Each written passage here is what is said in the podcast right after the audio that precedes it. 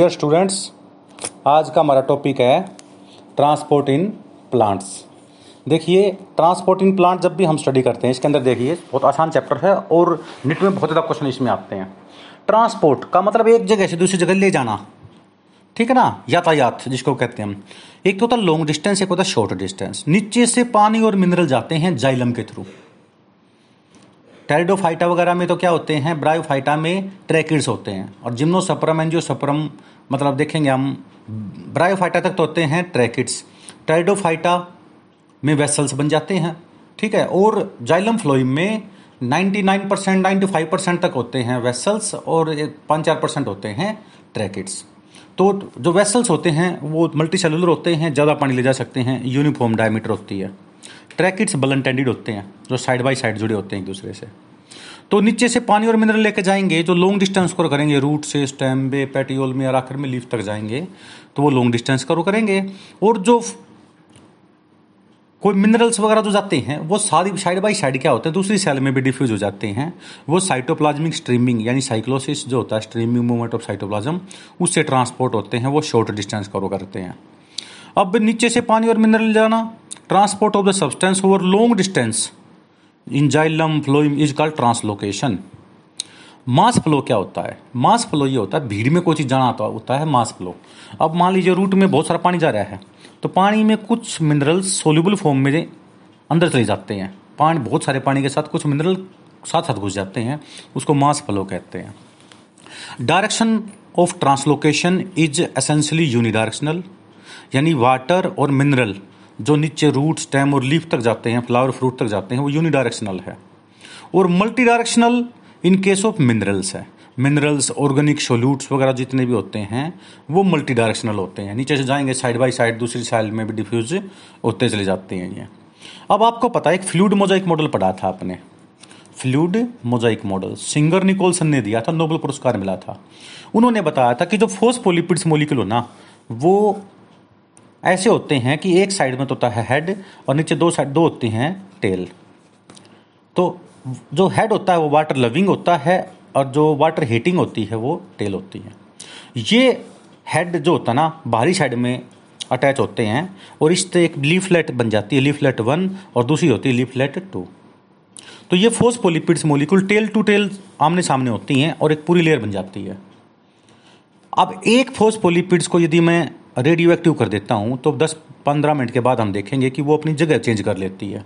ये radio active दूसरी जगह मिलता है सब्सटेंस इसको बोलते हैं fluidity nature phospholipids molecule fluidity nature का होता है, यानी it can change its position within one leaflet anywhere it is not solid structure it is liquid in structure it is fluid in nature ठीक है तो इसको हम कहते हैं फ्लूडिटी पर कई बार ऐसा देखने में भी आया है कि ये जो रेडियो एक्टिव मोलिकुल है दूसरे लीफलेट में मिल जाता है कई बार।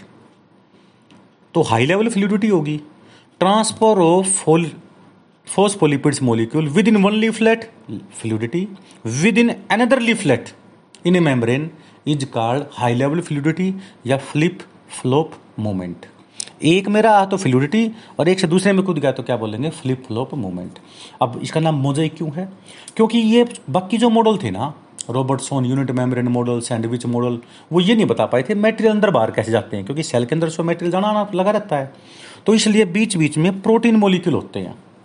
कुछ तो इंटरनेसिक प्रोटीन होते हैं, छोटे वाले जो एक लीफलेट में होते हैं, कुछ डबल में होते हैं डबल लीफलेट वाले। और इसमें एक छेद होता है टनल प्रोटीन में, बड़े वाले जो टनल प्रोटीन है उसमें से मोलिकुलर अंदर बाहर जाते हैं। इसलिए फ्लूड मोजाइक मॉडल में सक्सेस मिल गया था कि मिनरल कैसे अंदर बाहर जाते हैं पानी के साथ। ठीक ना? वो प्रूव हो गया था, इसलिए इसको नोबल पुरस्कार भी मिला था। सबसे बेस्ट मॉडल होता है प्लाज्मा मेम्ब्रेन का fluid mosaic model mosaic means scattered nature of the protein कि प्रोटीन कंटिन्यूस स्ट्रक्चर नहीं है डिसकंटिन्यूस है। ठीक है? इसमें देखिए, दो चीज़ आती है। एक तो होता है ट्रांसपोर्टेशन ट्रांसपोर्टेशन आता है एक्टिव और पैसिव एक्टिव होता है अगेंस्ट कंसंट्रेशन ग्रेडियंट मान लीजिए आप छत पर बैठ गए, दो बच्चे नीचे हो गए। हमने कह दिया, लो भाई, दस ईंट तुम रख लो, दस एक दूसरे को मारो। जल्दी कौन थकेगा? नीचे वाला थकेगा ना? और ना ऊपर वाले को चोट लगे, क्योंकि नीचे वाले को निशाना भी लगाना है, ज़ोर भी लगाना है, ऊपर फेंकनी भी है चीज़। अगेंस्ट कंसंट्रेशन ग्रेडियंट जाना ना। ऊपर वाले को तो सिर्फ़ निशाना देखना, कि साइड में भाग रहा है वो। है ना? नीचे वाले फूटेंगे जल्दी। तो ये जो चीज़ होती है ना, जिस नीचे से ऊपर फेंकना, वो एक्टिव प्रोसेस है, क्योंकि उसमें एटीपी यूज़ होती है। क्या यूज़ होती है इसमें? एटीपी एडिनोसाइन ट्राइफोस्पेट पर हायर कंसंट्रेशन से लोअर में जाना सीधा, उसको डिफ्यूजन बोलते हैं। कोई भी एलिमेंट मिनरल्स पार्टिकल्स जो प्लाज्मा मेम्ब्रेन से डायरेक्ट डिफ्यूज हो जाए, यहाँ पे हायर कंसंट्रेशन थी, यहाँ पे लो कंसंट्रेशन थी हायर से लो में डिफ्यूज हो जाना, क्या बोलते हैं इसको? सिंपल डिफ्यूजन क्या बोलते हैं? सिंपल डिफ्यूजन और प्रोटीन के थ्रू यानी चैनल प्रोटीन के थ्रू जाना, प्रोटीन के थ्रू ट्रांसफ़र हो। इसको बोलते हैं फेसिकुलेटेड, यानी फैसिलिटी दी है प्रोटीन ने कि मेरे अंदर से आ जाए, दीवार कूद कर जाने की ज़रूरत नहीं है। जो फैट सोल्यूबल मोलिकुल होते हैं ना, वो तो सीधे प्लाजा में के आर पार चले जाते हैं, क्योंकि ये भी फोस्फोलिपिड्स हैं, ये भी लिपिड्स है। तो हायर से लोअर कंसनट्रेशन कंसंट्रेशन जाना डिफ्यूजन हो गया। पर प्रोटीन के थ्रू जाए, हायर कंसनट्रेशन से लोअर, वो फैसिलिटेड बोल देंगे फैसिलिटी प्रोवाइड की है। फैसिलिटेड डिफ्यूजन का मतलब होता है, जाना हायर से लोअर है, पर थ्रू प्लाज्मा मेम्ब्रेन फोस्फोलिपिड्स ना जाके थ्रू प्रोटीन जाता है ये। अब, एक होता है, एक ऐसा प्रोटीन जिसके चैनल टाइम से टाइम बंद हो जाते हैं। एक तो खुले रहे तो क्या बोलेंगे इसको चैनल प्रोटीन भाई चैनल है, खुला हुआ, कोई आओ, कोई जाए। एक होता है कैरियर प्रोटीन मतलब ये बंद हो जाता है। जैसे ही आएगा, पहले वो बाइंड अप करेगा, फिर इसको अंदर तक छोड़ने जाएगा। जिस तरह एक तो ऐसी बिल्डिंग हो, कहीं निकल जाओ, कहीं निकल जाओ, कोई रोकने वाला नहीं है। एक जहाँ पे गेट पे कोई चौकीदार खड़ा हो, पूछेगा आपका आई कार्ड लिखेगा, कौन आया, कौन नहीं अगले से पूछा किससे मिलने जाना है, फिर आपको अंदर जाने दे। तो जिसमें गेट की अंदर जाते हुए एंट्री हो जाए मतलब स्पेसिफिक एक रिसेप्टर उसको रिसीव करे, फिर उसको दूसरी साइड में छोड़ दे, उसको कैरियर प्रोटीन कहते हैं। अब कैरियर प्रोटीन दो तरह के होते हैं। एक तो जिसमें एटीपी ना लगे, एक जिसमें एटीपी लगे। वो कैरियर प्रोटीन जो एटीपी यूज़ करवाता है किसी मोलिक्यूल को पास करने के लिए एक्टिव प्रोसेस कहलाता है एक्टिव ट्रांसपोर्ट कहलाता है। दोबारा सुन लो। Fat soluble molecule direct phospholipid से आर पार हो जाते हैं हायर कंसंट्रेशन से लोअर में, उसको सिंपल डिफ्यूजन कहते हैं। हायर कंसंट्रेशन से लोअर में जाना, यानी बाहर से अंदर को मोलिक्यूल आना प्रोटीन के थ्रू टनल प्रोटीन के थ्रू, जो टनल प्रोटीन हमेशा खुले रहते हैं, उसको फैसिलेटेड डिफ्यूजन कहते हैं। फैसिलेटेड डिफ्यूजन दो तरह का होता है। एक तो जिसमें कोई रोक टोक ना हो, एक जिसमें रिसेप्टर मोलिकुल हो, पहले उसको रिसीव करे, फिर उसको जाने दे। और जिसमें ऐसा कैरियर प्रोटीन जो रिसेप्टर ले, फिर उसको आगे जाने दे एटीपी भी यूज़ करे, उसको हम कहते हैं एक्टिव ट्रांसपोर्ट नेक्स्ट है भाई अब प्लाज्मा मेम्ब्रेन के अंदर ये जो प्रोटीन दिखा रखे हैं, ये ये दिखा रखे जो मोलिक्यूल को बाहर, अंदर निकालते हैं। सबसे पहले ये देखिए ध्यान से। डिफ्यूजन होता है हायर कंसंट्रेशन से लोअर में जाना। किसी प्रोटीन के थ्रू डिफ्यूजन होना। फैसिलिटी डिफ्यूजन कहलाता है। है ना? और फैसिलिटी डिफ्यूजन भी दो तरह का होता है। एक तो जिसमें एटीपी यूज़ ना हो, वो तो पैसिव में आएगा, और जिसमें एटीपी यूज़ हो किसमें आएगा एक्टिव में आएगा। अब क्या होता है? Eight different type of aquapor aquaporin protein होते हैं आठ तरह के। ये पेपर में आता है, कितने तरह के होते हैं एक्वापोरिन प्रोटीन आठ तरह के। ये वाटर चैनल होते हैं, जो अब तक हमने स्टडी किए हैं। Aquaporin are the membrane protein जो मेम्ब्रेन के अंदर पाए जाते हैं for passive transport of water soluble substance पानी में घुलनशील पदार्थों को अंदर बाहर करने के लिए एक्वा प्रोटीन होते हैं प्लाज्मा मेम्ब्रेन में। वो प्रोटीन जो पानी को ट्रांसपोर्टेशन करें। पानी के साथ कुछ मिनरल भी जा सकते हैं। ठीक है? तो उसको बोलते हैं एक्वापोरिन कितने होते हैं एक्वापोरिन आठ होते हैं, ये नेट में आता है। अब जो प्रोटीन के थ्रू डिफ्यूजन हो, उसको फैसिलिटेड बोलेंगे। फैसिलिटेड में एटीपी यूज़ ना हो तो पैसिव एटीपी यूज़ हो तो क्या बोलेंगे? एक्टिव अब आता है two major type of transport protein carrier protein होते हैं और चैनल प्रोटीन होते हैं। कैरियर प्रोटीन तो क्या होता है? इसमें रिसेप्टर होते हैं, जो पहले मोलिकुल के साथ बाइंडअप होता है, फिर इसको छोड़ता है। और चैनल में कोई कैरियर प्रोटीन का बाइंडअप नहीं होता, सीधा अंदर से बाहर चले जाते हैं, अंदर सुरंग खुली रहती है उसकी। टनल प्रोटीन जिसको बोल देते हैं हम। यानी carrier protein bind the particular solute to transporter and deliver to the same to the other side of the membrane अब आता है channel protein channel protein allow diffusion of solute of an appropriate size मतलब छोटा सा छोटा size होना चाहिए, ज़्यादा बड़े साइज़ को। बिल्कुल छोटा होगा तो आर पर निकल जाएगा, बड़ा है तो पहले उसको बाइंड करेंगे, फिर बाहर जाएँगे। नेक्स्ट आता है some carrier protein allow transport only if two types of molecule move together यानी उसको बोलते हैं को ट्रांसपोर्ट क्या नाम होता है उसका? को ट्रांसपोर्ट को ट्रांसपोर्ट को का मतलब क्या होता है? दो। ट्रांसपोर्ट होना। जैसे, भाई गेट वाले ने कह दिया, भाई एक बंदा जब बाहर निकलेगा ना, तभी मैं एक को अंदर आने दूँगा, अंदर सीट ही नहीं है। समझ में आएगी बात? एक मोलिकुल बाहर से अंदर जाएगा तो एक मोलिकुल अंदर से बाहर आएगा। जैसे होल में दस टिकट है, दस बैठे हैं। जब एक मोलिकुल बाहर जाएगा, तभी तो गेट वाला कहेगा, नहीं जी, एक सीट खाली होगी, अब आप आ जाओ अंदर। समझ में आएगी ना बात ये? कोरोना टाइम में क्या हुआ? करता चार दुकानदार ने चार आदमी बिठा दिए। जब एक जाएगा ना ग्राहक तो दूसरे को फिर आने की अनुमति होगी। उसको हम कहते हैं एंटीपोर्ट क्या बोलेंगे इनको? एंटीपोर्ट एंटीपोर्ट का मतलब जब एक जाएगा तो एक बाहर आएगा। एक अंदर जा रहा है तो एक बाहर आ रहा है। एक होता सिमपोर्ट मतलब दो दो वो दो को जाने देगा इकट्ठा। एक को नहीं जाने देगा। उसको सिमपोर्ट कहते हैं। यानी को ट्रांसपोर्ट दो तरह का होता है। सिमपोर्ट सिमपोर्ट का मतलब सेम डायरेक्शन हो, जाने की। और एक होता है एंटीपोर्ट एंटीपोर्ट में एक बाहर जाए, एक अंदर जाए। अपोजिट डायरेक्शन हो, दो इकट्ठे मूव हो तो एंटीपोर्ट सेम डायरेक्शन हो तो क्या बोलेंगे? सिमपोर्ट और दोनों को मिला के बोलेंगे को ट्रांसपोर्ट ये कौन सा है? दोनों की डायरेक्शन जा रहे हैं। सिमपोर्ट एक अंदर जा रहा है, एक बाहर आ रहा है एंटीपोर्ट एक डायरेक्शन हो अनइंटरप्टेड सीधा जाता है यूनिपोर्ट किसी प्रोटीन के थ्रू जाए तो क्या बोलेंगे फैसिलिटेड ठीक है ना जिसमें एटीपी लगे एक्टिव ट्रांसपोर्ट क्लियर समझ में आ बात? यानी when a molecule move across a memory independent to other उसको कोई मतलब नहीं है, उसको यूनिपोर्ट कहते हैं। क्या कहते हैं उसको? Uniport potassium channel in narrow conduction certain pore circle porin present in outer membrane of plastid mitochondria ठीक ना पोटासियम के भी स्पेशल बने होते हैं प्लांट के अंदर तो। एक्टिव ट्रांसपोर्ट वो होता है अप हिल ट्रांसपोर्ट बोलते हैं। Against concentration gradient uphill ऊपर की तरफ़ फेंकना, एक्टिव ट्रांसपोर्ट होता है। नीचे की तरफ़ फेंकना, पैसिव ट्रांसपोर्ट होता है। ठीक है? अब आते हैं भाई plant water relation. Plant water relation में आप देखिए, नीचे से पानी ऊपर जाता है रूट से, स्टेम स्टेम से, लीफ में, और लीफ में बहुत छोटे छोटे छेद होते हैं, जिसको स्टोमेटा कहते हैं। उनके थ्रू पानी ट्रांसपीरेशन होता है।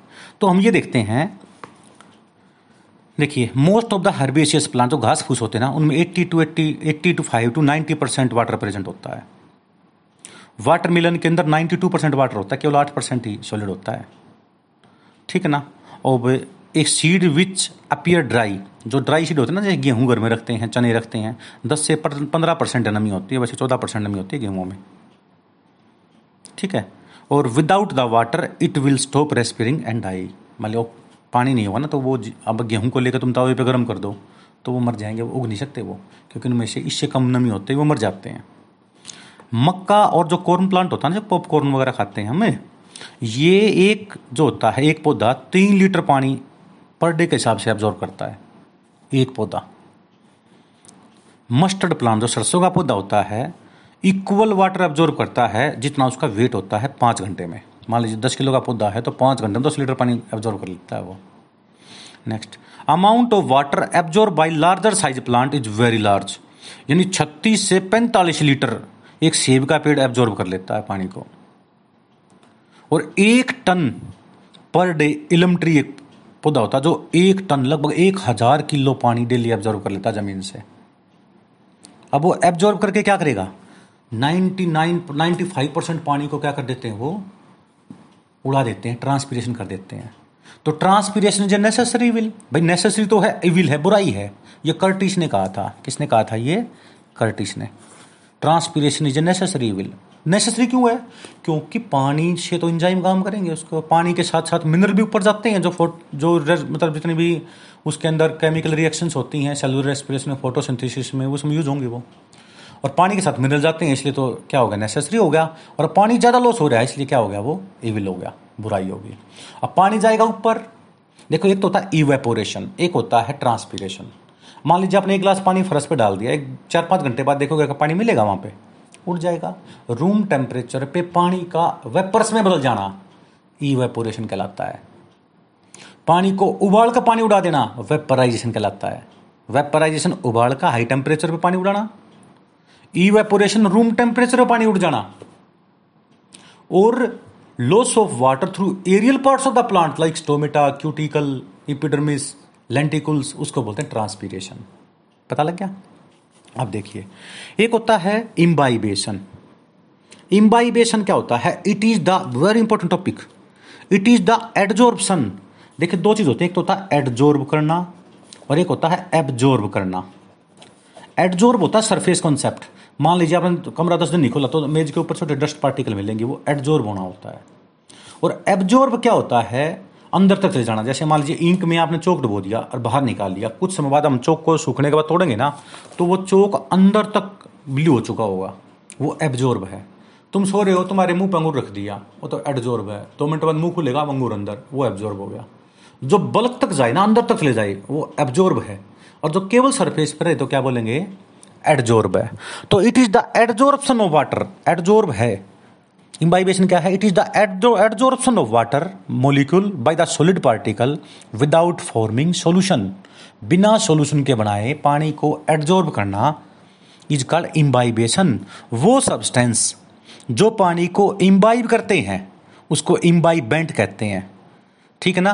कौन कौन करेगा? जैसे सीड ड्राई वूल ये एडजॉर्ब करते हैं। और amount of water which is imbibed is called imbibate for example आपने सौ किलो के वुड ले, लकड़ी ले ली, सूखी हुई, और बारिश में बाहर छोड़ दी। अगले दिन उसका वज़न हो गया 105 किलो। यानी 100 किलो क्या क्या लकड़ी थी ना? ये तो होगी इम्बाइबेंट और पानी कितना एब्जॉर्व किया? पाँच लीटर किया, वो हो गया इम्बाइबेट दोबारा सुन लो। It is the absorption of water by the solid particle without forming the solution is called imbibition the substance which imbibe water is called imbibant and the amount of water which is imbibed is called imbibate और imbibe जो क्या क्या होता है? कैपल reaction के द्वारा और एडजोर्प्शन के द्वारा ही होता है। ये हाइड्रोफिलिक होते हैं, वाटर लविंग होते हैं। Amount of imbibition depend upon water potential gradient कितना है वहाँ पे, और affinity of adsorbent for water. जिस जो भी आप पदार्थ ले रहे हो, उसके पानी के साथ एडजोर्ब होने की कितनी एबिलिटी है, इसके ऊपर डिपेंड करता है। उसी तरह जब आटा गूंदते हो तो आपके हाथ गर्म हो जाते हैं। क्यों? क्योंकि जैसे ही आटा, जो आटा होता है, उसमें पानी डाल देंगे तो उसमें से हीट ऑफ़ हाइड्रेशन निकलती है हीट ऑफ़ वेटिंग निकलती है। ठीक है ना? तो हीट ऑफ़ हाइड्रेशन या हीट ऑफ़ वेटिंग निकलेगी तो उसकी वजह से इम्बाइबेशन की वजह से निकलती है वो, और इसकी वजह से आपके हाथ थोड़े से गर्म हो जाते हैं। अब क्या होता है? Swelling imbibant also develop a pressure this is called imbibition pressure जैसे, मान लीजिए, लकड़ी है। रात को पानी बारिश आती है तो भीग जाएगी ना। उसमें जो प्रेशर एग्जर्ट होगा, वो इम्बाइबेशन प्रेशर होगा। मैट्रिक्स पोटेंशियल भी कहते हैं इसको। मैट्रिक्स पोटेंशियल जैसे एक सूखी मटर के जो बीज होते हैं ना, यदि हम खुले रख दें तो उसमें लगभग पानी आके एक हज़ार बार का प्रेशर डेवलप हो जाता है। अब चलो पेपर में ये आता है इम्बाइबेशन कैपेसिटीज मैक्सिमम इन किसमें होती है? फाइकोकोलाइड्स फाइकोलॉजी होता है स्टडी ऑफ़ एल्गी तो वो केमिकल जो अलगी से मिलते हैं। एगर एगर सेराजनिन नहीं थे phycocolloids alginic acid red algae brown algae से मिलते हैं जो। फाइकोकोलाइड्स में सबसे ज़्यादा ये इम्बाइबेशन की कैपेसिटी होती है। दूसरे नंबर पे प्रोटीन की होती है। तीसरे नंबर पे स्टार्च की, चौथे नंबर पे सेलुलोज की। ये जो सिक्वेंस आता है पेपर में हर बार आता है। पहले नंबर पे फाइकोकोलाइड दूसरे नंबर पे प्रोटीन तीसरे पे स्टार्च चौथे पे सेलुलोज लिग्निन के अंदर हाइड्रोफोबिक होता है। प्लांट के अंदर तुम सोचोगे लिग्निन। लिग्निन तो वाटर हीटिंग होता है, हाइड्रोफोबिक होता है, इसलिए इसमें इम्बाइबेशन नहीं हो पाता। Imbibition influenced by a number of factor like texture भाई जैसे तो टेक्सचर जो है, जो मेटेरियल है उसके अंदर, वो लूज कितना है? कॉम्पैक्टनेस मतलब कॉम्पैक्ट कितना है वो? उसके ऊपर डिपेंड करता है। टेम्परेचर के ऊपर डिपेंड करेगा। जैसे जितना टेम्परेचर बढ़ेगा rise of the with rise in temperature imbibition बढ़ेगा जी टेम्परेचर बढ़ेगा तो। और टेम्परेचर कम है तो इम्बाइबेशन कम होगा। Pressure decrease if pressure against imbibant pressure का उल्टा इफ़ेक्ट होता है। जितना ज़्यादा प्रेशर होगा, उतना कम होगा। इलेक्ट्रोलाइट्स इससे डिक्रीज होता है। और जो पीएच होती है, उसकी वजह से अब डिक्रीज होता है। तो चार पाँच फैक्टर होते हैं जो इम्बाइबेशन को अफेक्ट करते हैं। कई बार ऑप्शन में पूछा जा सकता है कौन कौन से फैक्टर हैं जो अफेक्ट करते हैं। Pressure pH temperature electrolytes compactness और, ठीक है ना? मतलब टेक्सचर जो है साइज़ है, उसके ऊपर डिपेंड करेगा। अब एग्ज़ाम्पल बताता हूँ आपको मैं। एक बार तो ये क्वेश्चन आया कि एक टीचर क्लास में एक टेस्ट ट्यूब लेके आया। बहुत सारे बीज लेके आया चने के या किसी भी गेहूँ के चावल के। ठीक है ना, एक कोर्क लेके आ गया, एक पानी की बोतल लेके आया। बताओ, कौन सा एक्सपेरिमेंट करना चाहता है वो? वो इम्बाइबेशन का प्रेशर दिखाना चाहता है आपको। एक टेस्ट ट्यूब में आप भरो बीज को और उसमें पानी डाल दो ऊपर तक और कोर्क से एयर टाइट कर दो। आप देखोगे दो तीन घंटे बाद बोतल फट जाएगी या कोर्क बार फेंक देगी इम्बाइबेशन प्रेशर डेवलप हो जाएगा साइज़ फूल जाएगा इनका। रात को चने भिगोते हैं ना जो हम, इसी की वजह से होता है। उसी तरह मान लीजिए आपने दरवाजे, लकड़ी के नहीं लगवाए हैं। और तीन चार दिन बारिश आ जाए, आप बंद करने भूल गए तो आप बंद नहीं कर सकते उसको। क्योंकि इम्बाइबेशन होकर थोड़े से वो फूल जाते हैं। जैमिंग बोलते हैं, जैमिंग, जाम होना of door and window of wood during rainy season due to imbibition absorption of water by young cell mostly through imbibition water is absorb by the germinating seeds through imbibition breaking up seed coat अब रात को बीज तो नरम हो जाता है ना, जैसे बादाम भिगोते हैं सुबह सुबह नरम हो जाते हैं। पहला स्टेप इम्बाइबेशन होता है देन ओसमोसिस होता है। पहला स्टेप क्या होगा? इम्बाइबेशन उसके बाद क्या शुरू हो जाता है?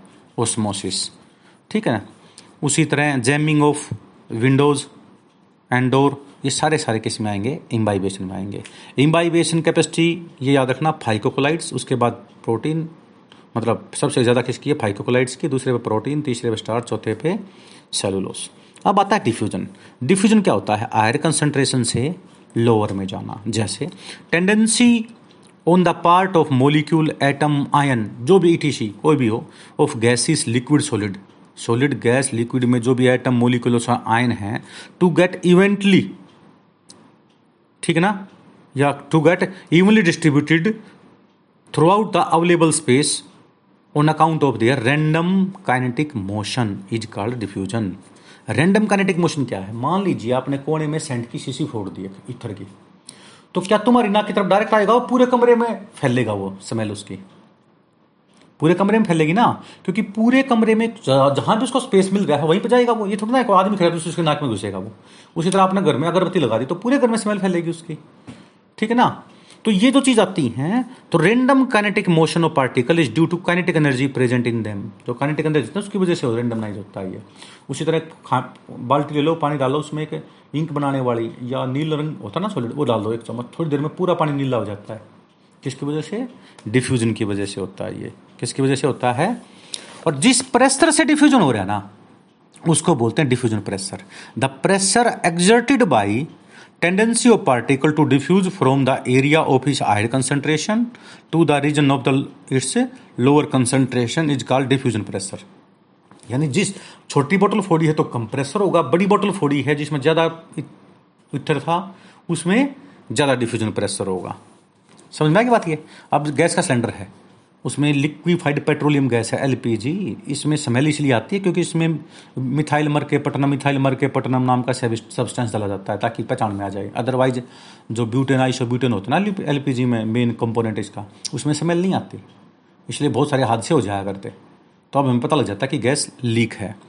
तो देखे ध्यान से, factor influence diffusion, density, rate of diffusion of a substance inversely proportional diffusion is inversely proportional to square root of their density permeability rate of diffusion decrease with its density of the medium ठीक है?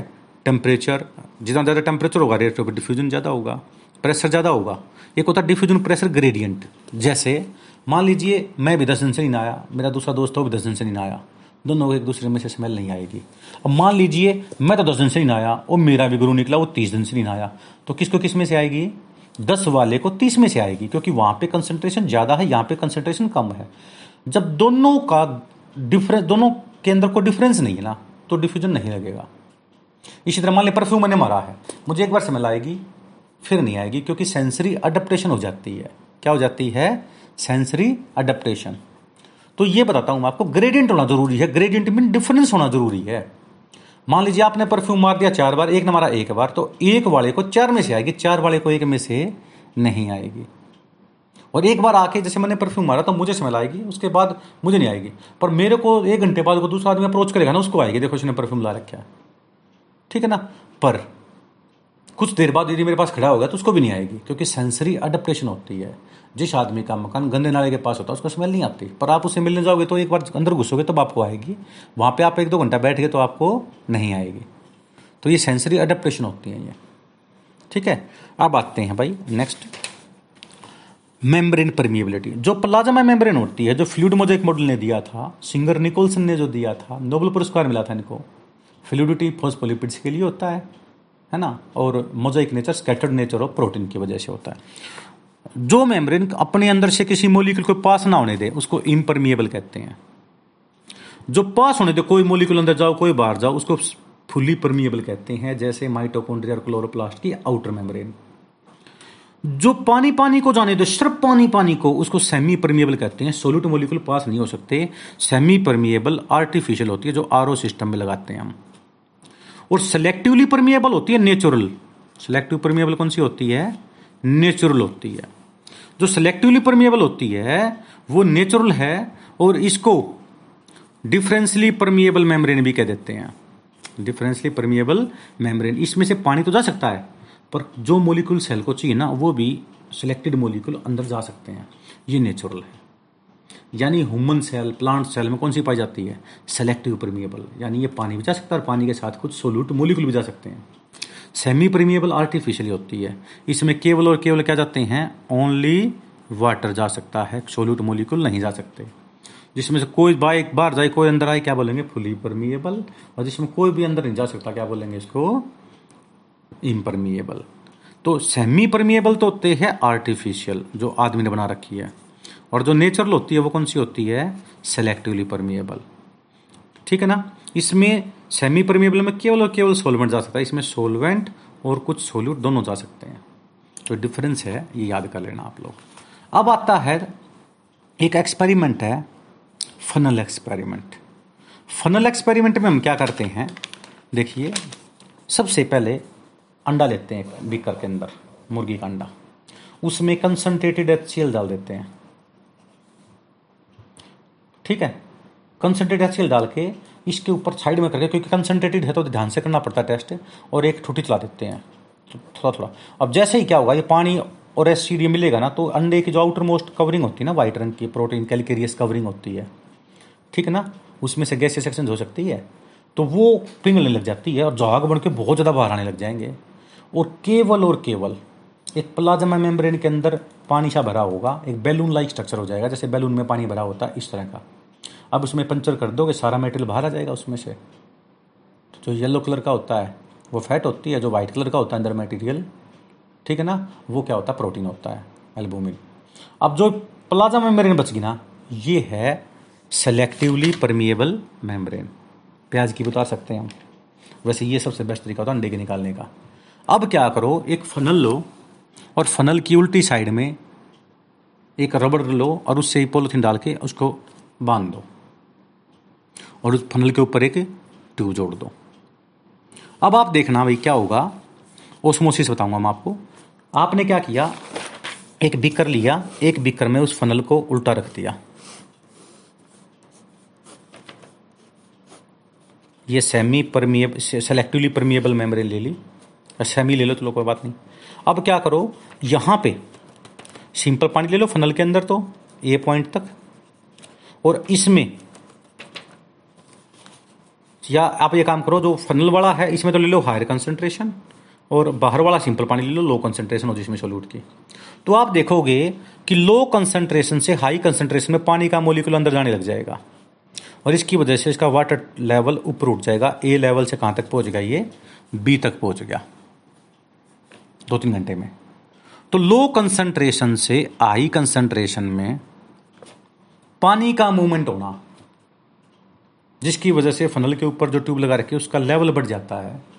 It is due to osmosis और पानी का अंदर आना क्या बोलते हैं? एंडोस्मोसिस और बाहर से अंदर आ रहा है तो एक्जोस्मोसिस ओस्मोसिस प्रोसेस पता लग गया।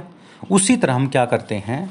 सौ ग्राम किशमिश ले लो। किशमिश क्या होते हैं? सूखे हुए अंगूर होते हैं, जिसमें से पानी लॉस कर रखे हमने। उन किशमिश को हम क्या करो? सौ ग्राम लेके, उसमें सौ ग्राम पानी लेके, सौ एम पानी लेके और पूरी रात छोड़ दो।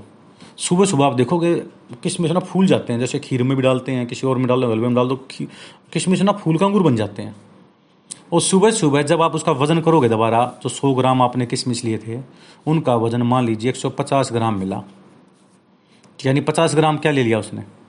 पानी एब्जॉर्ब कर लिया ना? तो जो पचास ग्राम पानी एब्जॉर्ब कर लिया, वो किसकी वजह से हुआ है? शुरू में तो हुआ था इम्बाइबेशन की वजह से देन आफ्टर ओस्मोसिस की वजह से।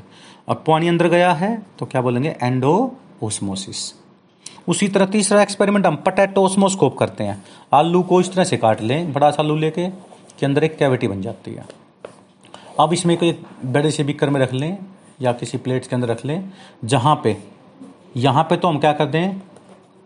शुगर सॉल्यूशन ले लें ए लेवल तक, और उसी के लेवल में पानी भर दें इसमें। तो आप दो घंटे बाद आकर देखोगे तो धीरे धीरे इसमें पानी अंदर जाने लग जाएगा, और इसका लेवल बी तक पहुँच जाएगा। ए लेवल से किसमें पहुँच गया? बी तक। इसको बोलते हैं पोटैटो ओस्मोस्कोप या रात को रख दो, सुबह तक देखोगे पानी ऊपर मिलेगा। किसकी वजह से मिलता है? ये ओस्मोसिस की वजह से। ठीक है ना? तो ओस्मोसिस है क्या? तो तीन एक्सपेरिमेंट करवा दिया मैंने, फनल वाला, उल्टी फनल करके, पटैटो वाला और रेजिन वाला। रेजिन लिख लो या जो किसमिस वगैरह होते हैं, उसमें देख लो। अब क्या होता है? देखिए, मान लीजिए आपने एक यू शेप ट्यूब ले ली। यू शेप ट्यूब होती है, इसके बीच में जगह होती है, उसमें लगा दी सेमी परमिएबल मेम्ब्रेन और एक साइड में आपने ले लिया एक लीटर पानी, जिसमें दस ग्राम नमक ले लिया। और इसमें हमने ले लिया एक लीटर पानी, जिसमें सौ ग्राम नमक ले लिया। अब ज़्यादा नमक किसमें है? ए साइड में है या बी साइड में है? बी में। यदि हम बात करें तो इसमें तो क्या होगा? नौ सौ नब्बे तो एमएल हो गया। वाटर और दस एम एल दस ग्राम क्या हो गया? एन इसमें क्या हो गया? नौ सौ प्लस में सौ। अब आप लोग ये बताइए सोल्यूट कंसंट्रेशन किसमें कम है? ए साइड में है और ज़्यादा किसमें है? बी साइड में। तो पानी किस साइड में मूव करेगा? लोअर कंसंट्रेशन ऑफ़ सोल्यूट से किसमें जाएगा? हायर कंसंट्रेशन ऑफ़ सोल्यूट में। इसका लेवल तो बढ़ जाएगा, इसका लेवल घट जाएगा। तो इसमें घटा है उसको एक्जोस्मोसिस कहते हैं। जिसमें बढ़ा है उसको क्या बोलते हैं? Endosmosis flow of only water molecule from lower solute concentration to higher solute concentration through semi permeable membrane is called osmosis जिसमें सोल्यूट कंसंट्रेशन कम थी, वहाँ से तो पानी बाहर निकलेगा, उसका नाम होता है एक्जोस्मोसिस यहाँ पे पानी बढ़ा है, ये क्या हो गया? एंडोस्मोसिस जिस प्रेशर से ये पानी अंदर आ रहा है, उसको कहते हैं ओस्मोटिक प्रेशर कैसे मापेंगे? मान लीजिए हम अपोजिट डायरेक्शन में बाहर से प्रेशर अप्लाई कर दें। मान लीजिए हमने 10 एम mm प्रेशर अप्लाई किया तो ये पानी का मोलिकुल अंदर जाने से रुक गया। यानी पानी किस प्रेशर से अंदर आ रहा है? 10 से। तब हमने अपोजिट डायरेक्शन में 10 pressure 10 M M mercury pressure apply किया तो पानी फ्लो रुक गया। The exact equal and opposite pressure applied to prevent this osmotic flow is called which is just sufficient to prevent this osmotic flow is called osmotic pressure the minimum pressure which is just required to stop this osmotic flow is called osmotic pressure अब मान लीजिए इसका मतलब पता लगा हम मतलब दस एम था, हमने यहाँ पंद्रह अप्लाई कर दिया तो पानी उल्टी डायरेक्शन में जाना शुरू हो जाता है। When we apply more pressure then reverse direction takes place of या रिवर्स फ्लो ऑफ़ ऑस्मोसिस या reverse flow of water takes place this is called reverse osmosis R O system नहीं होता घरों में? यही होता अंडर प्रेशर अपोजिट डायरेक्शन में ज़्यादा प्रेशर अप्लाई कर दो तो पानी उल्टी डायरेक्शन में बना शुरू हो जाता है। उसको रिवर्स सिस्टम कहते हैं रिवर्स ऑस्मोसिस कहते हैं। अंडर प्रेशर होता है सिर्फ़ ये। यानी पहली डेफिनेशन क्या होती है? Flow of water molecule from lower solute concentration to higher solute concentration through semi permeable membrane is called osmosis जिससे पानी लॉस हुआ है एक्जो, जिससे पानी ऐड हुआ है एंडो। अब पेपर में पता क्या आया एक बार? जिस साइड में एंडो हुआ है, वहाँ पानी की कंसंट्रेशन बढ़ी है। पहले की कंपैरिजन में ये पानी ज़्यादा खा रहा होगा या कम खा रहा होगा? ज़्यादा होगा, कम होगा, क्योंकि इसमें और पानी ऐड हुआ है। और एक ये साइड वाला, जिसमें से कम हुआ है, वो ज़्यादा होगा, क्योंकि इसमें से पानी लॉस हुआ है साल्ट लॉस थोड़ी ना हुआ है, क्योंकि सेमी परमिएबल ली हमने। अब दूसरी डेफिनेशन पढ़ते हैं। कई बुक वाले क्या करते हैं? बच्चे को घुमाने के लिए ना, उल्टा क्वेश्चन पूछते हैं। अब मैं कहता हूँ flow of solvent molecule solvent का मतलब पानी। From its higher concentration to low concentration through S P M its higher concentration its लिखा है तो पानी कंसंट्रेशन किसमें ज़्यादा है? नौ सौ नब्बे? इसमें कितनी है? नौ सौ। तो यदि मैं हायर टू लोअर कहूँ if if we study osmosis process in term of water concentration किसी कंसंट्रेशन में?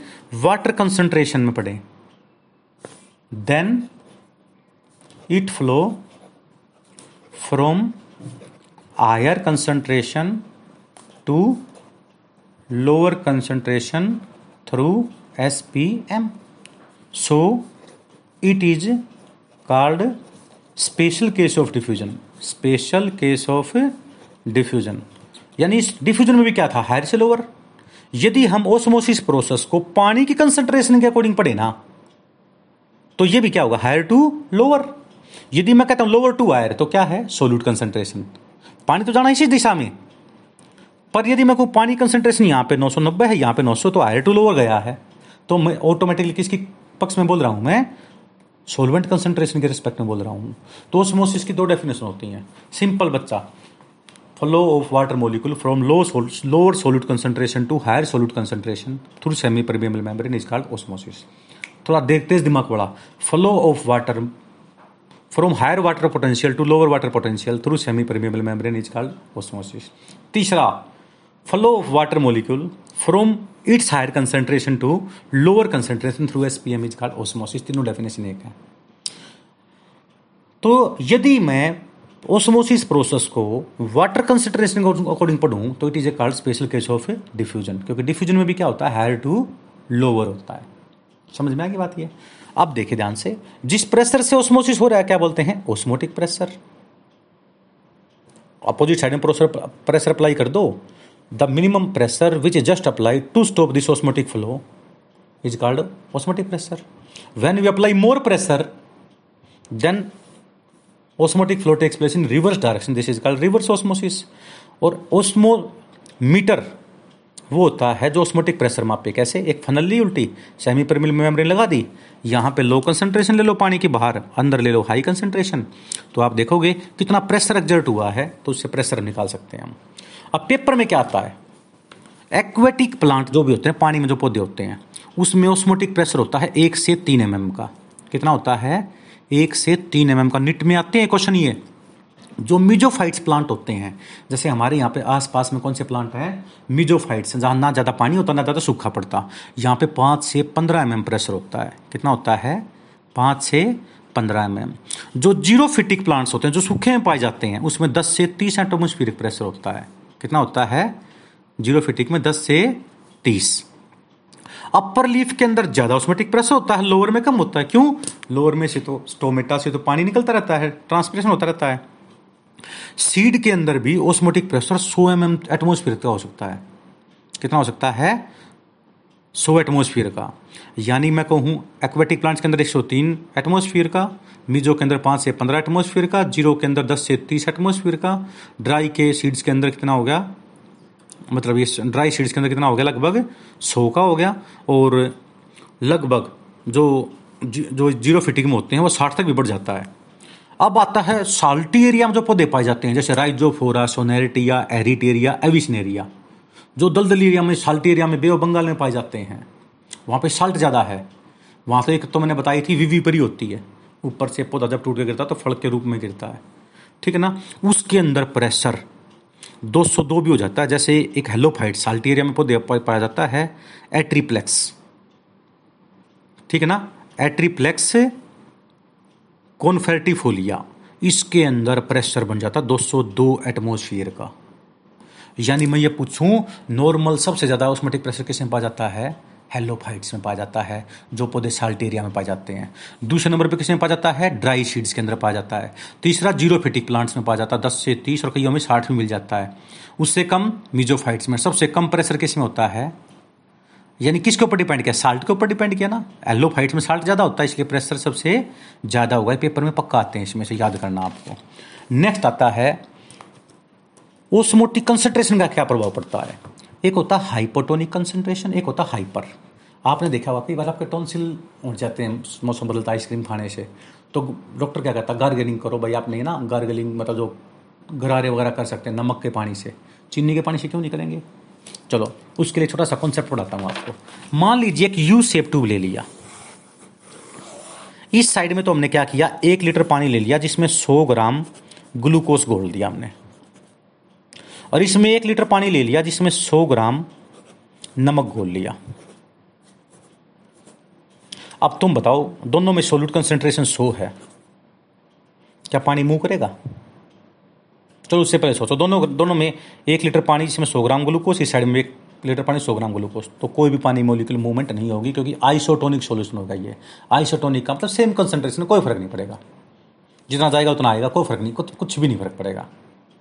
अब हमने क्या किया? एक साइड में सौ ग्राम ग्लूकोज ले लिया, ए साइड में और बी साइड में सौ ग्राम नमक ले लिया। ग्लूकोज क्या होता है? C six H twelve O six ये कोवेलेंट कंपाउंड है। और ये आयोनिक कंपाउंड है। एन ए प्लस में सी एल जैसे ही आयोनिक साल्ट पानी में घुलेगा तो वो एन ए में टूट जाएगा और सी एल में टूट जाएगा। तो यहाँ पे जो एक हमने डाला था कंपाउंड वो दो में टूट गया ना? तो यहाँ पे एन नंबर ऑफ़ आयन है, यहाँ पे कितनी होगी सीधी? टू एन होगी। लोअर कंसेंट्रेशन किसमें होगी? ग्लूकोज साइड में एल लो कंसेंट्रेशन होगी। यहाँ पे डबल होगी आयंस तो ये कौन सी होगी? हायर कंसेंट्रेशन तो वाटर मोलिक्यूल की साइड मूव करेगा। ग्लूकोज की साइड से किसमें जाएगा वो? आयोनिक साइड में जाएगा, नमक की साइड में जाएगा, क्योंकि नमक एक आयोनिक है। आयोनिक कंपाउंड और आयोनिक कंपाउंड आयंस में छूट जाते हैं। और एन कितने आयन में टूट जाता है एक एन दो में, एक सोडियम में, एक क्लोरीन में। इसलिए यहाँ पे नंबर ऑफ़ आयंस डबल हो जाती हैं। तो सोल्यूट कंसेंट्रेशन डबल हो जाती है। और ग्लूकोज की साइड में जो कंसनट्रेशन है वो सिंगल रहेगी। इसलिए पानी कोवलेंट कंपाउंड की साइड से किसमें जाएगा? आयोनिक कंपाउंड में चला जाएगा। एक तो ये फ़र्क पता लग गया। इसलिए दूसरी बात आइए मान लीजिए आप नमक के गरारे करोगे, चिन, ग्लूकोज के गरारे करोगे, कौन से ज़्यादा बेटर आपके लिए? कितने? नमक के, क्योंकि आयोनिक है। दूसरी बात, नमक जब जाएगा तो नमक की वजह से कभी अचार में देखा हुआ ज़्यादा नमक डालते हैं, क्योंकि बैक्टीरियल ग्रोथ नहीं होती। इसलिए अचार में केवल फंगस लग सकता है। इसलिए जो तेल में डबो रखते हैं, है ना? क्योंकि फंगस की जो वो होती है सेलवाल किसकी बनती है? काइटीन की। ग्रो नहीं करती उस सल्फ़र के प्रेजेंस में। और सरसों के तेल में क्या होता है? सल्फ़र होता है। इसलिए कहते हैं सरसों के तेल में डबा रखना उसको। इसलिए अचार पे नमक लगता क्योंकि अचार पे फंगस लगता है, न, बैक्टीरिया ग्रोथ नहीं होती। क्योंकि नमक बहुत पहले से ज़्यादा होता है। तो जो हम गरारे करते हैं ना तो पानी एक तो ज़्यादा टेम्परेचर की वजह से परमिएबिलिटी हल्की वैसे ही बढ़ जाती है। ऊपर से नमक। तो उसमें से वाटर मोलिक्यूल निकल जाते हैं, जो जो हमारे स्वेलन हो रखे हैं ना, जो फूल रखे होते हैं टॉन्सिल वो सिकुड़ जाते हैं और हमें आराम महसूस होता है। समझ में आ गई बात ये? और ग्लूकोसा करेंगे मान लीजिए हमारे हाथ में चोट लग गई, ठीक है ना? तो या सोजन आ गया हाथ में तो हम ग्लूकोज का मिठे पानी लगाएँगे तो वैसे मक्खी आ जाएँगे, और ज़्यादा इन्फेक्शन कर देंगे। ये नमक के पानी से करते हैं, ताकि इन्फेक्शन वगैरह भी नहीं रहे, ठीक है ना? तो वो एंटीसेप्टिक का भी काम करती है, इसलिए। सेलाइन जो वाटर होता है, यही तो होता है नमक का पानी। बीपी वाले जो बंदे होते हैं, उनको सेलाइन ड्रिप्स दी जाती हैं। जो जिनको, क्या नाम है, बीपी वाले को सेलाइन ड्रिप्स नहीं जाती ग्लूकोज का पानी दिया जाता है, जिसको शुगर होती है ना, उसको कोई दवाई देनी हो तो वो सेलाइन में लगाते हैं। अब देखिए ध्यान से हाइपरटोनिक सॉल्यूशन का मतलब more concentration than cell cell से ज़्यादा कंसंट्रेशन होना किसकी? सोल्यूट की। तो हाइपरटोनिक हो गया। Less concentration of solute than cell उसको क्या कहते हैं हम? हाइपोटोनिक और इक्वल कंसेंट्रेशन हो तो क्या बोल लेंगे? आइसोटोनिक पता लग गया? अब देखो हाइपरटोनिक का मतलब क्या होता है कि यहाँ पे आपने एक सबसे बेस्ट मेटेरियल होता है किसी भी ऑस्मोटिक स्टडी करने के लिए अंगूर प्लांट सेल ले लो। अब मान लीजिए किसी आदमी को चाकू मार दिया, उसका खून गिर गया तालाब में, क्या थोड़ी देर बाद स्विमिंग पूल में तालाब में खून दिखाई देगा? नहीं दिखाई देगा। क्यों दिखाई देगा? क्योंकि हमारे ब्लड की जो ओस्मोलिटी होती है ना, वो 300 होती है। 300 मिली ओस्मोल पर लीटर फ्रेश वाटर की होती है 50 मिली ओस्मोल पर लीटर और समुद्र के पानी की होती है 1000 मिली ओस्मोल पर लीटर हमारी ब्लड की कितनी होती है? किसी भी जीव के ब्लड की कितनी होती है? 300 मिली ओस्मोल पर लीटर ओस्मोलिटी फ्रेश वाटर कितनी होती है? 50 और मैरन वाटर कितनी होती है? 1000 मान लीजिए खून गिर गया तालाब में। तो तालाब में उसकी ओस्मोलिटी कितनी है?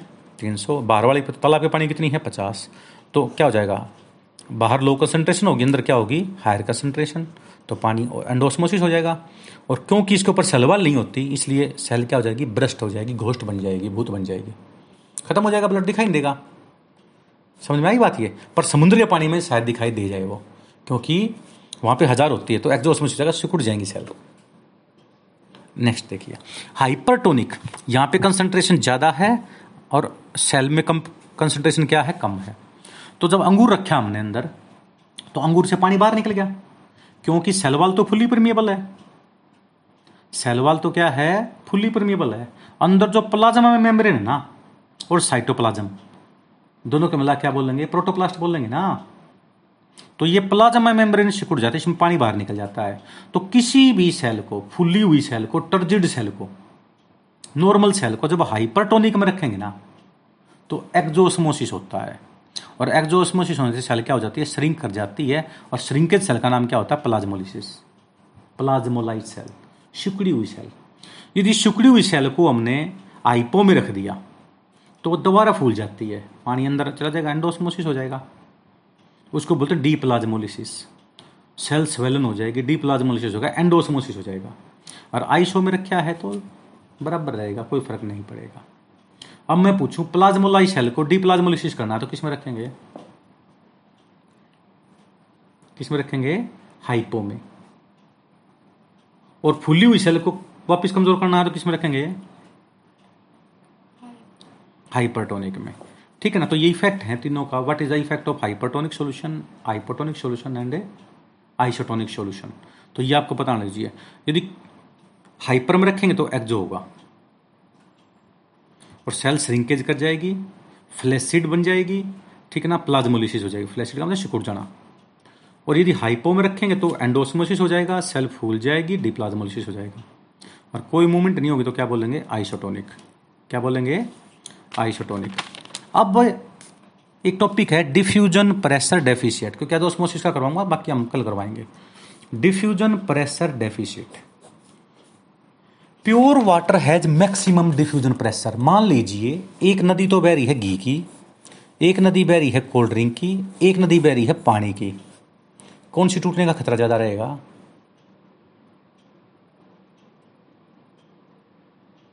चलो, एक पोलोथीन में तो आप घी लेके जा रहे हो।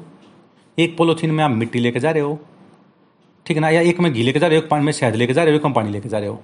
कौन सी पोलोथीन में से लीक होने की जल्दी संभावना है? पानी में से।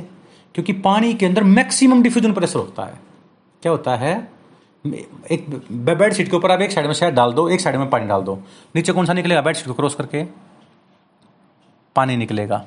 पानी क्यों निकलेगा? क्योंकि pure water has maximum diffusion pressure. Kinetic energy ज़्यादा होती है उसके मोलिक्यूल की। Pure water has maximum diffusion pressure मान लीजिए प्योर वाटर का डिफ्यूजन प्रेशर क्या है? दस है। मान लो। अब हमने क्या किया? एक एक लीटर पानी लिया, दोनों का डिफ्यूजन प्रेशर दस है। अब हम इसमें नमक घोल दिया या शुगर घोल दी। तो when we add some solute then diffusion pressure घटेगा या बढ़ेगा? घट जाएगा। मान लीजिए वो हो गया चार। कितनी रेशो में घटा है? छह रेशो घट गया ना? छह पॉइंट कट गया ना? When we add some solute in a pure water then diffusion pressure of pure water decrease by adding the solute the amount by which diffusion pressure decrease due to adding the solute is called diffusion pressure deficit क्या बोलेंगे इसको? Diffusion pressure deficit ये Meyer ने उन्नीस सौ अड़तीस में कहा था और इसका दूसरा नाम होता है सक्शन प्रेशर जैसे एक सेल का डीपीडी तो है दस और दूसरी सेल का डीपीडी है बीस। तो पानी ए से बी में जाएगा या बी से ए में जाएगा? जितना ज़्यादा डीपीडी होगा डीपीडी का दूसरा नाम होता है सक्शन प्रेशर खींचना प्रेशर से। तो ये बीस प्रेशर से खींच रहा है? दस प्रेशर से खींच रहा है? तो पानी किस दिशा में जाएगा? बीस की दिशा में जाएगा। तो पानी किसमें जाएगा? Low to higher DPD lower to higher DPD में जाता है पानी हमेशा। Pure water has maximum diffusion pressure. When we add some solute diffusion pressure decrease the amount by which diffusion pressure decrease by adding the solute is called DPD diffusion pressure deficient it is equal to DPD हम देखें it is equal to osmotic pressure minus turgor pressure जैसे, देखिए, ये अंगूर था, या किसमिस थी, ये हमने इसको हाइपोटोनिक में रखा तो इसमें पानी अंदर आया। जिस प्रेशर से पानी अंदर आ रहा है, क्या बोलेंगे? ऑस्मोटिक प्रेशर अब जब ऑस्मोटिक प्रेशर जब ये अंगूर में पानी पहुँच रहा है, इसका प्रोटोप्लाज्म भी है तो वो किसके तरफ़ प्रेशर एग्जर्ट करेगा? सेलवाल को कहेगा। सेलवाल और फट भाई तो पानी लेना है अंदर सेलवाल क्या करेगी? रोकेगी। ना भाई, और नहीं एनिमल सेल होती तो फटी जाती, क्योंकि सेलवाल नहीं है। तो जो प्रोटोप्लाज्म है इसका, वो against cell wall against cell wall cell wall को फाड़ने के लिए प्रेशर एग्जट करता है। इसका नाम क्या होता है? ट्रगर प्रेशर क्या नाम होता है इसका? ट्रगर प्रेशर वाल क्या करेगी? इस ट्रगर प्रेशर को कम करने के लिए एक उल्टा प्रेशर अप्लाई करती है ताकि फल वाल फटे नहीं। जैसे आपने बहुत ज़्यादा खाना खा लिया अच्छा बना हुआ था किसी होटल में गए आप तुम सोचा तसली करता हूँ। तो आपका जो अंदर भोजन का है ना वो आपकी स्किन को फाड़ेगा कि भाई और जा, और जाने दो सामान अभी। पर बाहर वाली स्किन क्या कहेगी? नहीं नहीं, अब और नहीं भाई। फैल चुका हूँ, पूरा फट जाऊँगा, नहीं तो मैं। यानी ट्रिगर प्रेशर इज़ मैक्सिमम कब हो रहा है? जब एंडोस्मोसिस एंडोस्मोसिस पूरी हो जाए। पर उस ट्रिगर प्रेशर को कम करने के लिए सेल वाल एक उल्टा प्रेशर एग्जर्ट करती है, ताकि ट्रिगर प्रेशर को कम किया जा सके अपने आप को बचाने के लिए। उसको बोलते हैं वार प्रेशर। ट्रिगर प्रेशर किसके बराबर हो जाएगा? वाल प्रेशर कब हो जाएगा? जब सेल पूरी तरह फूल चुकी हो। जब सेल पूरी तरह क्या हो चुकी हो? टर्जिड हो चुकी हो, स्वेलन हो चुकी हो डीप्लाज्मोलाइड हो चुकी हो। तो इसलिए हम क्या कहते हैं? DPD is equal to osmotic pressure minus wall pressure. ये तो कह सकते हैं हम। DPD is equal to osmotic pressure minus wall pressure. क्योंकि ट्रिगर प्रेशर किसके बराबर है? वाल प्रेशर के बराबर है। तो ये दो इक्वेशन होगी। अब मैं कहता हूँ, तीन सेल हैं। ए सेल बी सेल और सी सेल ए, बी, सी। इसका ऑस्मोटिक प्रेशर है दस। ट्रिगर प्रेशर है नौ। दूसरे का ऑस्मोटिक प्रेशर है बीस। वाल प्रेशर है पंद्रह। और तीसरे का डीपीडी कितना है? आठ है। पानी किस दिशा में मूव करेगा? देखो फार्मूला है osmotic pressure minus turgor pressure कितना आ जाएगा? एक। बीस में से पंद्रह गए। पाँच। इसमें आठ। तो डीपीडी किस मतलब किसमें जाएगा? एक से बी में बी से सी में। आगे समझ में? तो ये डायरेक्शन होगी भाई। क्लियर समझ में आ गया आपको? तो डीपीडी हमेशा कहा जाता है लोअर टू हायर जाता है। डीपीडी कहा जाता है लोअर टू हायर पर आजकल इस टॉपिक को ना पढ़ा के वाटर पोटेंशियल पढ़ा देते हैं। सेम कॉन्सेप्ट है। वाटर को जो पोटेंशियल है, ये होता फ्री एनर्जी की फॉर्म में। ये था डिफ्यूजन प्रेशर की फॉर्म में। ठीक है ना? पहले वाटर पोटेंशियल से पहले डिफ्यूजन प्रेशर डेफिशिएट पढ़ाया करते आजकल वाटर पोटेंशियल कहने लगे फ्री एनर्जी केमिकल पोटेंशियल के फॉर्म में होता है ये। ये स्लेटियर और टेलर ने 1960 में दी थी। इसकी वैल्यू हमेशा नेगेटिव होती है। कैसे बताऊँगा? Pure water has maximum free energy pure water has a maximum free energy जो कि ज़ीरो मान ली हमने। फ्री मैक्सिमम फ्री एनर्जी क्या मान ली? Zero when we add some solute free energy decrease. भाई, पानी के अंदर फ्री एनर्जी बहुत ज़्यादा है। हमने चीनी डाल दी। फ्री एनर्जी घटेगी या बढ़ेगी? घट जाएगी। तो amount by which free energy decrease by adding the solute is called water potential उसमें तो हम कह रहे थे pure water has maximum diffusion pressure when we add some solute diffusion pressure decrease the amount by which diffusion pressure decrease by adding the solute is called DPD it is equal to osmotic pressure minus turgor pressure हम जानते हैं turgor pressure किसके बराबर होता है? वाल pressure के। तो osmotic pressure minus wall pressure भी फार्मूला हो गया। और डीपीडी का दूसरा नाम क्या होता है? सक्शन प्रेशर इसलिए मान ली बीच में अंगूर रख के मैं अपनी तरफ़ भी खींचूँ, तुम अपनी तरफ़ खींचो तो अंगूर किसके मुँह में जाएगा? जो ज़्यादा प्रेशर से खींचेगा। उसी तरह वाटर पोटेंशियल होता है। Pure water has maximum free energy when we add some solute free energy decrease the amount by which free energy decrease by adding the solute is called water potential water potential की हमेशा value negative आएगी। क्यों आएगी? क्योंकि pure water के water potential कितना हो गया? ज़ीरो हो गया। इसलिए वाटर पोटेंशियल हमेशा जाता है हायर टू लोअर जाता है। कैसे? एक सेल का वाटर पोटेंशियल तो है माइनस दो। वाटर पोटेंशियल को साई डब्ल्यू दिखाते हैं, त्रिशूल के नीचे डब्ल्यू दिखा देते हैं। ए का और बी का है साई चार। तो वाटर पोटेंशियल हमेशा जाता है हायर टू लोअर डीपीडी का उल्टा होता है। तो हायर वैल्यू कौन सी होती है? माइनस दो या माइनस चार? दोनों बड़ी कौन सी है वैल्यू माइनस दो तो हायर टू लोअर पानी जाएगा ए से बी में। वाटर पोटेंशियल को हम साइन डब्ल्यू से दिखाते हैं। It is equal to matrix potential matrix potential क्या होता है? इम्बाइबेशन पोटेंशियल जो बंदा बताया था ना? Imbibition it is the absorption of water by solid particle without forming the solution the substance which imbibe water imbibant the amount of water which is imbibed is called imbibate तो solute potential दूसरा होता है ये क्या नाम है? Pressure potential और osmotic pressure का एक फार्मूला होता है C R T osmotic pressure का फार्मूला क्या होगा? सी आर टी सी का मतलब क्या होता है? Concentration of solute particle in moles per litre एक मोल्स में कितने पार्टिकल होते हैं? सिक्स पॉइंट ज़ीरो टू गुना दस की पावर तेईस। Avogadro number R gaseous constant है, जिसकी वैल्यू होती है point zero eight two atmosphere और टी को हम डिग्री सेल्सियस में लेते हैं। बस ये याद रखना है तीनों चीज़ें हैं क्या?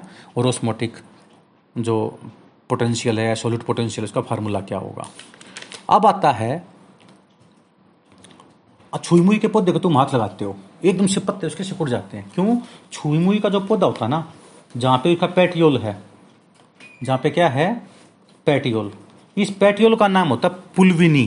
क्या नाम होता है इसका? पुलविनी। इस पुलविनी में एकदम से पानी पहुँच जाता है यहाँ से और इसके अंदर ये सिकुड़ जाते हैं ये। ठीक है? और उसी तरह एक टेलीग्राफ प्लांट होता है, देखो यहाँ से। हाथ लगाओगे ना, एकदम से इसके पंख जो ऐसे खड़े होते हैं ऐसे पत्ते होते हैं एकदम से नीचे गिर जाएँगे। इसको टेलीग्राफ प्लांट बोलते हैं। इसका नाम होता है डेस्मोडियम गायरेंस। डेस्मोडियम गायरेंस का नाम क्या हो गया? Telegraph plant. एकदम से पत्तियाँ गिर जाती है नीचे साइड में। जैसे कुत्ते के कान होते हैं ना, कभी खड़े हो जाते हैं, कभी बैठ जाते हैं ऐसे ही। उसी तरह टच मिनोट प्लांट का नाम होता है sensitive plant, Mimosa pudica. Touch, लाजवंती का पौधा। हाथ लगाते पत्ते सुकड़ जाते हैं। किसकी वजह से? एकदम से ऑस्मेटिक प्रेशर घट जाता है। अब मैं आपको एक छोटी सी बात बताता हूँ आपको, क्या है ये? एक तो एक ट्रम आती है इसके अंदर, होलार्ड। एक आती है चीजार्ड। एक आती है इकार्ड। छोटी छोटी बातें हैं। एक गमले में मिट्टी रखी है। मिट्टी में कितना पानी टोटल प्रेजेंट है? होलार्ड। प्लांट ने जो ले लिया, चीजार्ड। जो बचा हुआ रह गया, इकार्ड। समझ में आगे बात? मान लीजिए एक लीटर पानी प्रेजेंट है। क्या बोलेंगे इसको? होलार्ड। सात सौ एम पौधा पौधे ने ले लिया।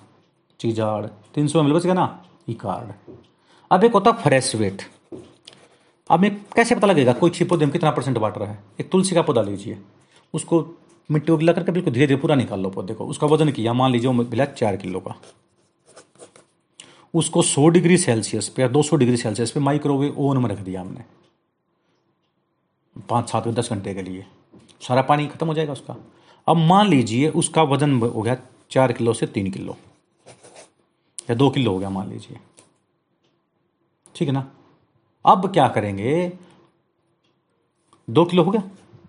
तो इसका मतलब बाकी फिफ्टी परसेंट किसका बना हुआ था? पानी का बना हुआ था। वो निकल गया। उसी तरह सौ किलो का आदमी था। वो एक्सपायर हो गया। हमने क्या किया? माइक्रो उसमें रख दिया माइक्रोवेव में। सो अथार डिग्री टेम्परेचर करके पाँच घंटे के लिए। ठीक है ना? तो अब उसका वज़न मिला बीस किलो। और राख हमारी कितनी मिली? बीस किलो। तो वो गया ड्राई वेट उसका। यानी पानी पानी उड़ गया उसमें से, बच गया क्या? ड्राई वेट ड्राई वेट में क्या होता है? एस होती है, राख होती है ए एस एच ठीक है ना? उसमें मिनरल्स होते हैं। तनी से हम पता लग जाता है कि फ्रेश वेट कितना था। फिर ड्राई करके देख लो उसको। ठीक है? अमाली मिट्टी ली किसी खेत की आपने। सौ ग्राम मिट्टी लिया आप। या एक किलो मिट्टी ले ली, हज़ार ग्राम। और उसको एक बर्तन में रख के माइक्रोवेव में रख दिया आपने सौ डिग्री पे पाँच घंटे के लिए। और फिर निकाल कर वज़न किया। मान लीजिए उसमें टोटल वज़न नौ सौ ग्राम मिला इसका मतलब सौ एम क्या था उसमें? पानी था। ठीक है ना? तो इसके ये आ जाता है कि इसकी मतलब इसके अंदर पानी कितना प्रेजेंट था। उसी तरह हम क्या करते हैं, एक किलो मिट्टी ली, उसको एक दो किलो के डिब्बे में डाल दिया और डिब्बे में पहले छोटे छोटे छेद कर लिए, उसके ऊपर फ़िल्टर पेपर भिगो के रख दिया। भिगो के रख दिया। फिर उसके ऊपर एक किलो मिट्टी डाल दी। और इसमें एक लीटर पानी डाल दिया ऊपर से डिब्बे में और नीचे धीरे धीरे छेदों में से फ़िल्टर पेपर में से छन छन के नीचे आ जाएगा वो। मान लीजिए नौ सौ पानी नीचे आ गया। एक लीटर पानी किसने पी लिया? एक किलो मिट्टी ने पी लिया ना?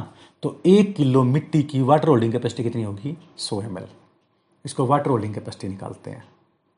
उसी तरह एक कॉन्सेप्ट आता है विल्टिंग का। विल्टिंग का मतलब होता है पानी की कमी। पौधे में पानी कमी होती है, देखो पौधे मुरझा जाते हैं, पौधे के लीफ के अंदर ना टर्जिडिटी खत्म हो जाती है। विल्टिंग का मतलब होता है पानी की कमी। पौधे में पानी की कमी हो और पौधा शो ना करे, मेरे में पानी की कमी है, उसको बोलते हैं इंसिपियंट विल्टिंग क्या नाम होता है उसका?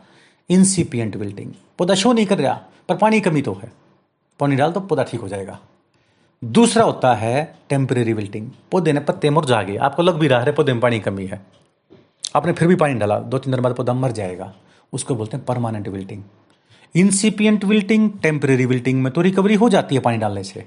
पर जब परमानेंट विल्टिंग हो जाए ना, पौधा मर जाता है, उसके बाद सर्वाइव नहीं करता, चाहे उसमें शायद मिला मिला डालो तुम कुछ भी नहीं होना उसका।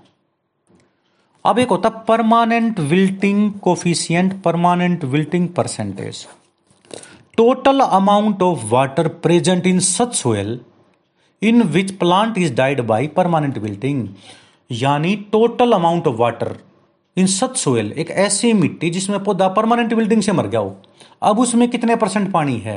उसकी परसेंटेज का नाम क्या होता है? परमानेंट विल्टिंग परसेंटेज या परमानेंट विल्टिंग कोफिशियंट विल्टिंग पानी की कमी होती है डेफिशिएंसी ऑफ़ वाटर तीन तरह की होती है इंसिपियंट जिसमें शोक तक सिम्टम्स ना दिखाई दें। टेम्परेरी जिसमें सिम्टम्स भी दिखाई देते इन दोनों स्टेज में रिकवरी हो सकती है, पानी डाल देते हो और परमानेंट विल्टिंग वो होती है, जब पौधा मर जाए तो उसमें चाहे गंगा जल में डाल लो, उसमें गंगा नदी में बाया हो, फिर पौधा दोबारा नहीं उगा करता। उसको बोलते हैं परमानेंट विल्टिंग और परमानेंट विल्टिंग से जो पौधा मर जाए, उस मिट्टी में कितना पानी है, उसको बोलते हैं परमानेंट विल्टिंग परसेंटेज क्या बोलेंगे इसको? परमानेंट विल्टिंग परसेंटेज प्लाज्मोलिसिस कब होता है? जब किसी सेल को हम हाइपर के अंदर रखेंगे तो प्लाज्मोलिसिस होगा। प्लाज्मोलिसिस का अंदर सिकुड़ जाना। ठीक है ना? सेल श्रिंकेज कर जाती है। सेल वाल नहीं करती? प्लाज्मा मेम्ब्रेन और जो उसका प्रोटोप्लाज्म है ना, वो करता है। और प्लाज्मोलाइज सेल को दोबारा फुलाना हो तो हाइपो के अंदर रख देंगे। इससे वो दोबारा फूल जाएगा। फ्लैसिड का मतलब क्या होता है? Shrinkage plasmolyse cell wilting incipient, temporary, permanent, तीन तरह की विल्टिंग होती है। ठीक है? अब देखो ध्यान से। ये सेल सिकुड़ गई, ये स्पायर वगैरह दिखा रखी है। इसको क्या करा? हाइपर में रखा तो सिकुड़ गई ना? सेल वाल तो उतनी रही, पर अंदर से सिकुड़ गई है। इसको बोलते हैं प्लाज्मोलाइज सेल। फिर इसको वापस आईपो में रख दिया तो दोबारा फूल गई डी प्लाज्मोलिसिस हो गई है। तो ये प्लाज्मोलिसिस कब होती है? डी प्लाज्मोलिसिस कब होती है? तब देखेंगे। और अब, आज का लास्ट टॉपिक है ये।